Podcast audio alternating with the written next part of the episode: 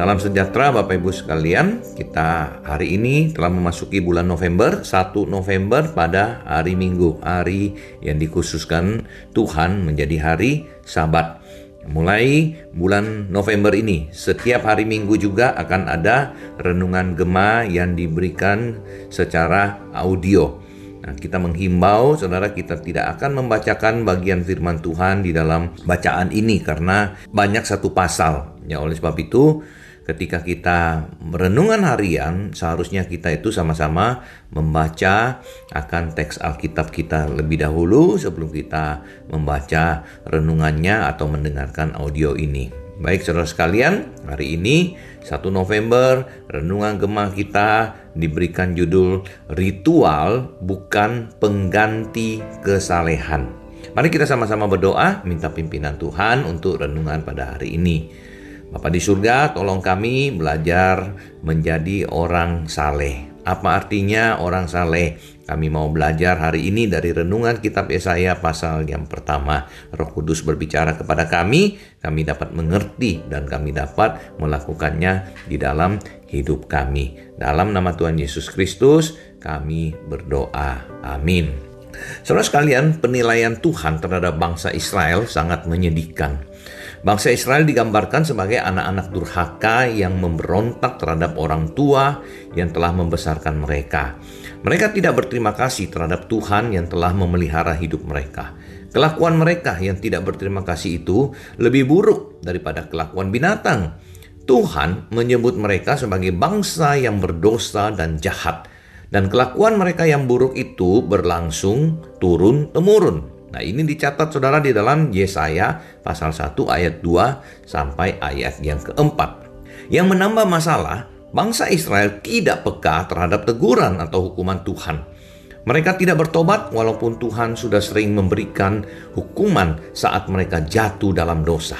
Mereka berpikir bahwa tuntutan Tuhan hanyalah beribadah dan memberi persembahan korban, Padahal yang terpenting dalam pandangan Tuhan adalah menjauhi perbuatan jahat dan menjalani kehidupan yang sesuai dengan kehendaknya. Bagi Tuhan, perbuatan jahat membuat ibadah umatnya menjemukan dan persembahan korban mereka menjijikan. Ibadah harus disertai dengan pertobatan dari perbuatan jahat serta dengan cara hidup yang saleh. Kebanggaan sebagai umat Tuhan serta kesalehan menjalankan ritual atau upacara keagamaan tidak meniadakan kewajiban menjauhi dosa dan berbuat baik. Itu tercatat di dalam ayat 11 sampai ayat yang ke-17. Bila Allah menuntut umat Yehuda menjalani kehidupan yang saleh, maka Allah kita yaitu Tuhan juga menuntut orang Kristen agar hidup dalam ketaatan terhadap kehendaknya yang tertulis di dalam firman-Nya. Sungguh keliru bila kita menyangka bahwa tuntutan Allah yang paling utama terhadap orang percaya masa kini adalah agar kita menjalankan upacara keagamaan seperti memberi diri dibaptis, mengikuti perjamuan kudus, mengikuti ibadah, dan memberi persembahan. Percuma kita beribadah bila kita berbisnis dengan cara-cara kotor seperti menyuap dan menipu atau kita menumpuk kekayaan dengan cara memeras orang yang bekerja pada diri kita. Pada masa kini, tuntutan Tuhan yang paling utama adalah agar kita bertobat dan meninggalkan dosa. Percaya Yesus Kristus sebagai juru selamat serta melakukan perbuatan baik atau perbuatan yang dikehendaki oleh Tuhan dalam hidup kita ini. Ingatlah selalu bahwa ibadah yang benar bukan sekadar upacara keagamaan, melainkan ibadah yang disertai kesalehan hidup. Bagaimana dengan ibadah Anda hari ini? Saudara, biarlah kita sama-sama bisa merefleksikan akan renungan hari ini. Bagaimana kita beribadah? Apakah kita hanya secara ritual ataukah kita sungguh-sungguh di dalam hidup sehari-hari kita percaya kita menjalani hidup yang benar di mata Tuhan. Kita berdoa. Bapa di surga, terima kasih firman Tuhan mengingatkan kami bahkan menegur kami.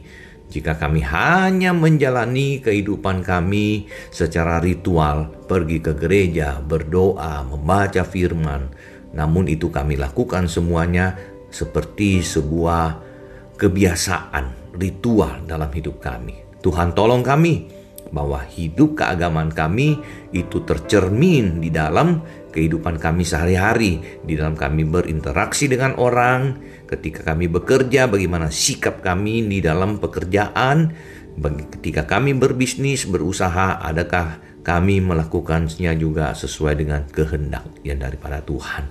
Terpujilah namamu, dan nama Tuhan Yesus Kristus, penebus juru selamat kami, kami berdoa. Amin. Selamat hari Minggu, Tuhan memberkati saudara sekalian.